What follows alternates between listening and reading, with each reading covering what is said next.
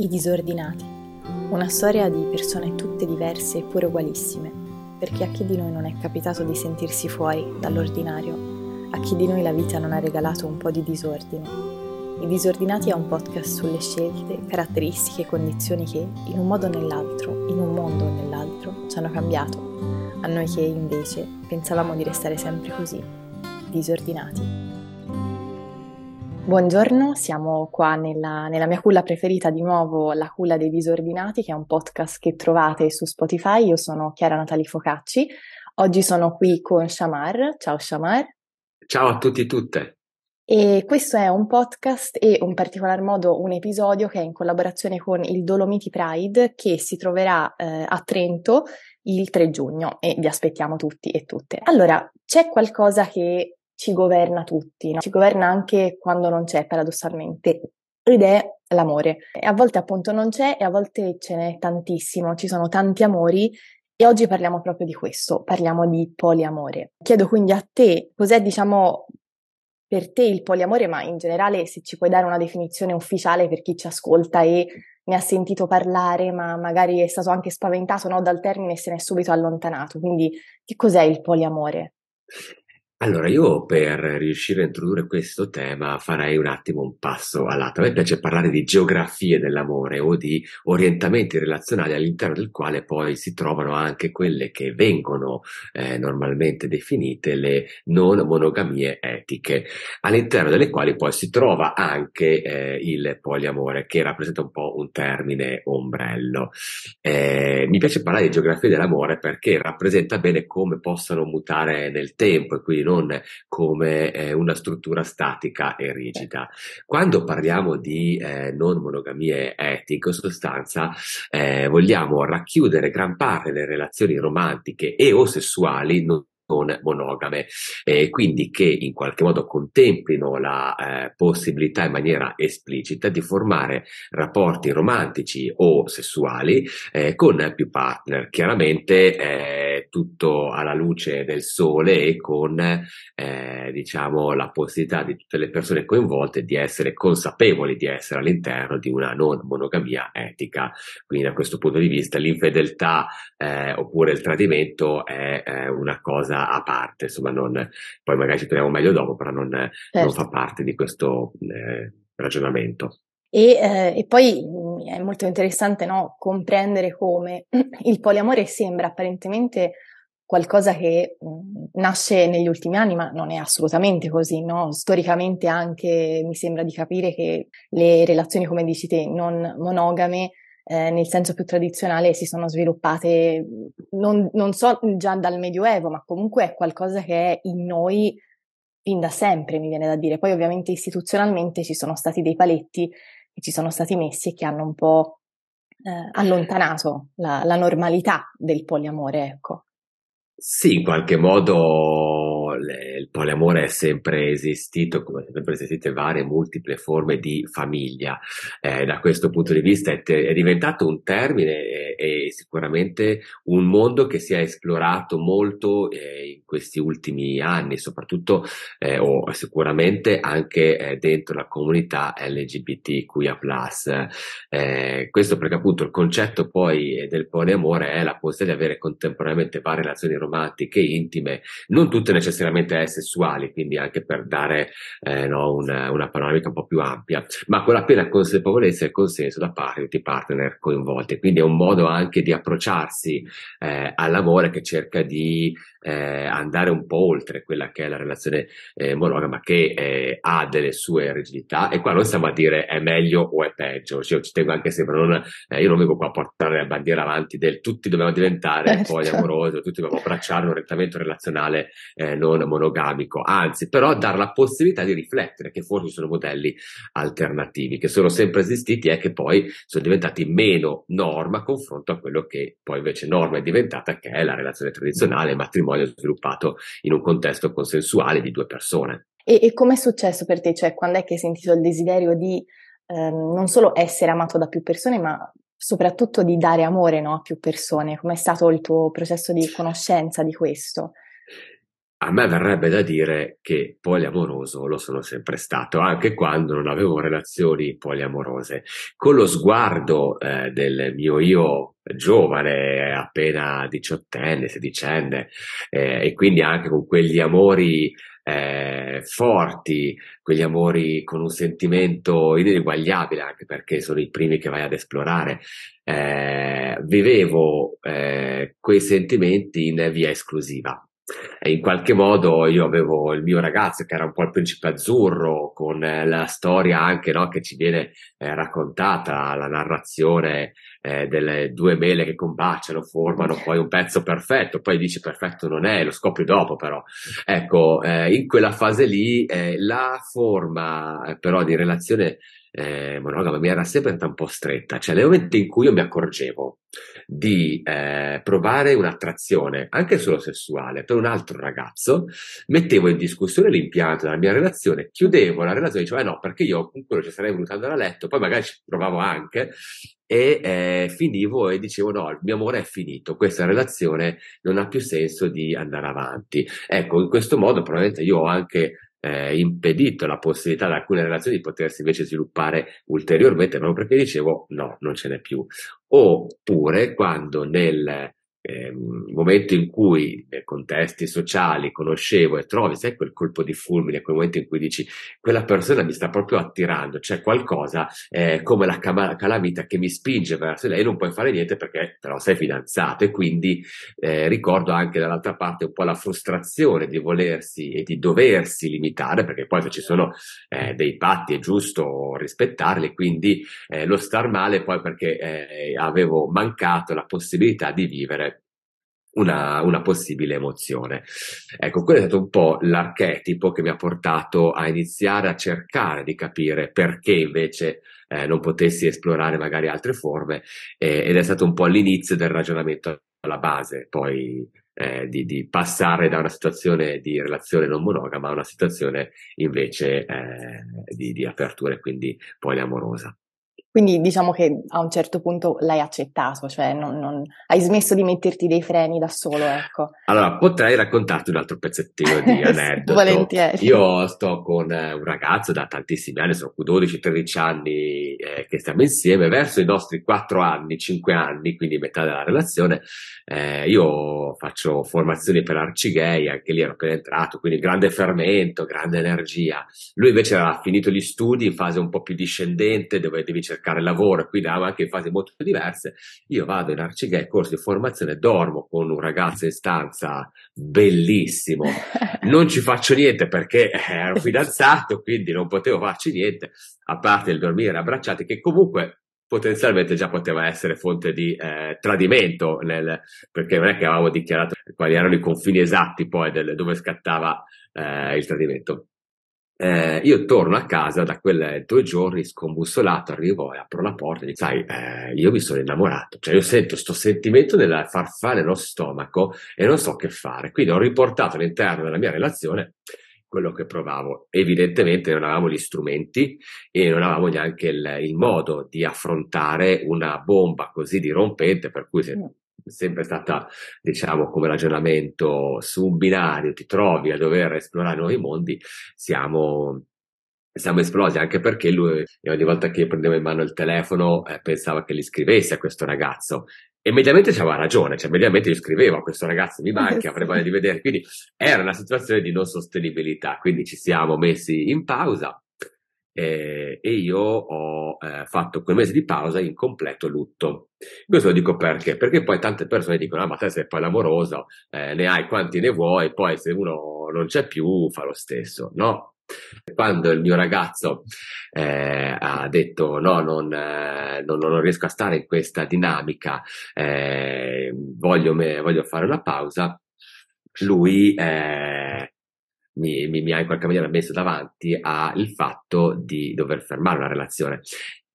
E a quel punto anche riuscire a sviluppare, ora che avrei avuto la possibilità di, di vivere questo nuovo ragazzo nel, eh, completo esplorazione dei nostri sentimenti, basta. Perché? Perché il lutto che provavo, la ferita comunque di eh, una persona con la quale avevo condiviso e condividevo la mia quotidianità eh, non più al mio fianco, eh, non mi permetteva di avere la mente, il, il, lo spirito, l'energia per poter esplorare nuove relazioni.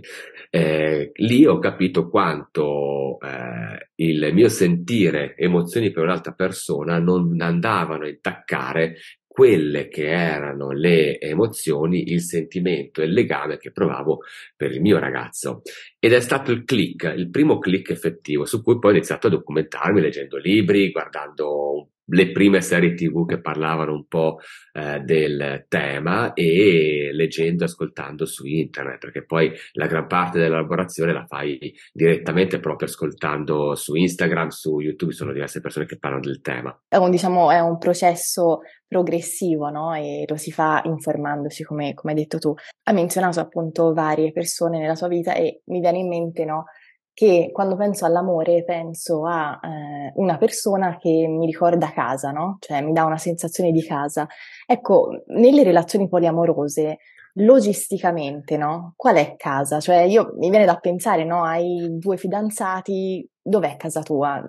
Ma sai, il termine stesso di casa è un termine mutevole. Io trovo casa in tanti posti. Io trovo casa, per esempio, in ogni comitato arcigay in cui giro come mm. segretario nazionale, trovo una casa.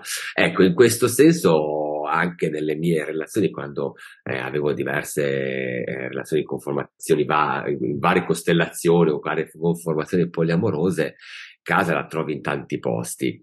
Eh, c'è sicuramente un tema che è quello dove tu hai la tua casa e dove sviluppi magari quella che può essere, anche se a me non piace completamente eh, come definizione, la relazione primaria. Mm. Eh, nel poliamore, così ti introduco un altro pezzettino, eh, a volte si parla di gerarchie, per cui eh, mm. l'energia, lo sviluppo che dai una relazione anche come programmazione, come prospettiva, può darti, diciamo, un modo per mettere su, eh, su, una, su, su, una, scala la valoriale. A me un po' non piace questo concetto perché secondo me poi le relazioni ognuna delle quali si sviluppa in maniera specifica e mm. difficilmente comparabile, però eh, diciamo io con il mio ragazzo ho convivo, ho chiaramente quindi una casa che è, è, è più casa di altre, sì, probabilmente questo è vero.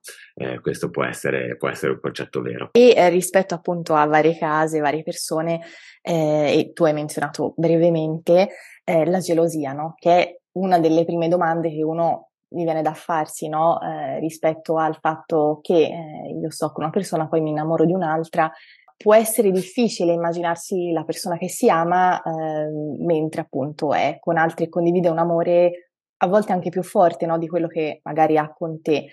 Come viene gestito questo nel poliamore e esistono delle regole no, per continuare a rispettare ecco, la relazione? Ma guarda, eh, il tema della gelosia è un tema eh, fondamentale da affrontare, nel senso che eh, no, non è vero che se sei in una conformazione poliamorosa la gelosia non sai più cos'è. Anzi, la gelosia sai esattamente cos'è, quello che magari riesci a fare o provi a fare è un lavoro per decostruirla, per affrontarla, per guardare eh, negli occhi la gelosia e dirgli ma perché io provo questo sentimento così forte? Quali sono eh, le insicurezze, le incertezze che eh, avrei bisogno perché io non debba provare questo sentimento? Perché poi la gelosia è anche ingombrante come emozione, può, eh, può essere molto ingombrante. Ecco, eh, la si prova ad affrontarla, si affronta nelle, nelle, forma, nelle conformazioni poliamorose eh, e la si prova a decostruire come? Parlando, parlando tanto,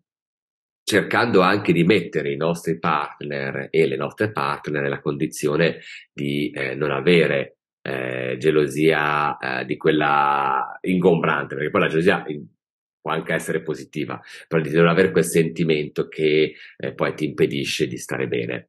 Eh, da quel punto di vista, quindi, se ne parla tanto, se ne affronta si prova a cercare di mettere in condizioni le altre persone eh, che eh, vivono la relazione eh, poliamorosa con, con te di, di, di essere tranquille per esempio, in un momento in cui io e il mio ragazzo non stavamo eh, bene perché c'era lo stress, perché la vita di tutti i giorni a volte è pesante, eh, io, eh, qua, qua, ed è successo eh, che venisse fuori un atto, un episodio di gelosia molto forte, anche se siamo da tanti anni aperti, poliamorosi, quindi per dire, succede un po' a tutti, eh, io ho detto no, allora faccio un passo indietro, perché se oggi il mio poter vivere questa persona era una nuova relazione che stava nascendo, ti sta facendo eh, star male, eh, non, non, ho intenzione di andare avanti come un carro armato eh, perché eh, voglio guardare solo al mio benessere, perché comunque nella relazione poliamorosa si guarda il benessere dell'intera molecola, dell'intero insieme, quindi eh, il benessere delle persone deve essere portato avanti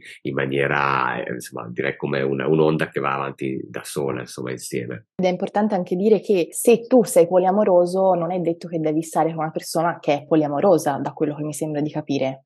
Esatto, questo può succedere eh, e viceversa, anche se una persona è monogama, è detto che debba stare solo con persone monogame, può stare con persone poliamorose. Certo. La realtà dei fatti è sì, perché nelle nostre vite non si decide di chi innamorarsi, poi si decide con chi sviluppare eventualmente una relazione. Però il sentimento, l'attrazione, le, l'esplorazione di confini variabili, anche qua c'è, quello che a me viene da dire è che probabilmente o da un lato o dall'altra una delle due persone poi viene meno e scende a dei patti in una mm. zona che forse non è di comfort totale certo.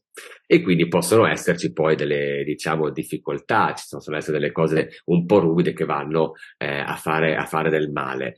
È anche vero che si può in due, volendo affrontare il tema, fare dei piccoli passi in una direzione e nell'altra, cercando di trovare dei punti di equilibrio. Secondo me poi questa è una cosa che vale un po' in tutte le relazioni, il parlarsi e il dichiarare eh, i propri confini, dove si è collocati, cosa si sta andando a guardare anche, la direzione che si sta cercando. È una cosa che non ci si prende mai abbastanza il tempo di fare, ma anche in generale in tutte le relazioni. Forza una eh, sorta di dialogo emotivo, ecco.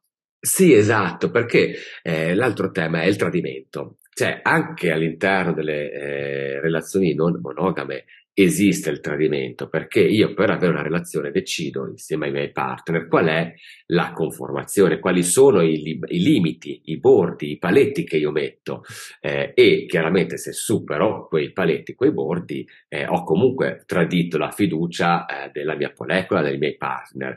Cioè, se io prevedo eh, di andare con una persona ma eh, limitarmi al fa, faccio gli atti sessuali ma non eh, quelli romantici perché niente baci. Eh, oppure eh, io eh, po- vado ma non devo eh, dirti niente. Don't ask don't tell non voglio sapere. Ecco se, chiaramente questi sono tutti confini variabili ogni relazione ogni molecola trova i suoi confini. E quindi da questo punto di vista anche nella situazione diciamo dove c'è una persona monogama e una persona poi le amorose che stanno insieme possono trovare dei confini che magari stanno bene abbastanza, dove modalità con le quali riescono a vivere senza essere troppo fuori dalla zona di comfort. Può essere complesso, non impossibile. Probabilmente lavorando, cercando di avvicinare due poli in una situazione dove eh, si possa trovare una mediazione, un punto di equilibrio. Non, non facile, però si può fare. Niente è facile in amore. Hai un consiglio per chi, diciamo, si trova in una relazione monogama, eh, sente questo desiderio di voler amare altre persone, e però, come dici tu, magari ha paura no, di ferire l'altro, di perdere quella persona o di trovarsi completamente solo. Eh, c'è una sorta di rassicurazione che possiamo dare agli ascoltatori interessati? Guarda, eh, io partirei da un concetto. Le altre persone in ogni caso non è che le possediamo, e eh, in qualche modo non possono essere la nostra unica ragione e eh, scopo della vita. Quindi eh, se la relazione mi sono aggrappato ed è l'unica cosa che mi porta avanti, comunque può essere un, un, problema, perché la vita deve essere completa di tutte le altre cose, del lavoro, dello studio, degli amici, della rete relazionale che va oltre quella che può essere l'amore. Eh, quindi a questo punto cercando anche di vivere le relazioni con meno angoscia, meno no, performatività. Mm.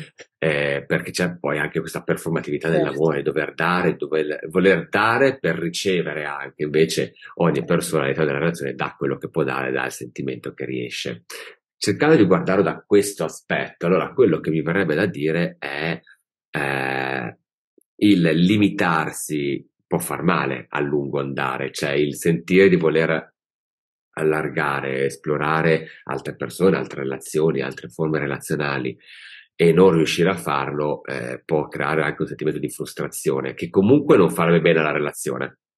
Quindi il consiglio è provare ad affrontare a piccoli passi il tema, perché secondo me in una qualsiasi relazione comunque avere una trasparenza e poter parlare col proprio partner anche delle preoccupazioni, perché può far paura. Cioè se io quando sono tornato a casa ho detto mi sono innamorato di un'altra persona ed eravamo monogami, io avevo molta paura. Poi effettivamente mi ha messo in pausa, poi invece siamo la storia felice, siamo tornati insieme, eh, però eh, è giusto riuscire, ed è un sentimento come gli altri che va attraversato, va vissuto, condividerlo all'interno della propria coppia, perché eh, comunque è una possibilità di crescita. Shamar, io ti ringrazio per, per, averci aperto il cuore o i cuori, anzi, e noi ci troviamo sempre qua la prossima settimana per un altro episodio e eh, ovviamente troveremo anche te al, al Dolomiti Pride, immagino. Assolutamente sì, e quasi tutti anche gli eventi di avvicinamento, quindi occasioni non mancano. Ciao Shamar, grazie mille. Ciao, ciao, grazie.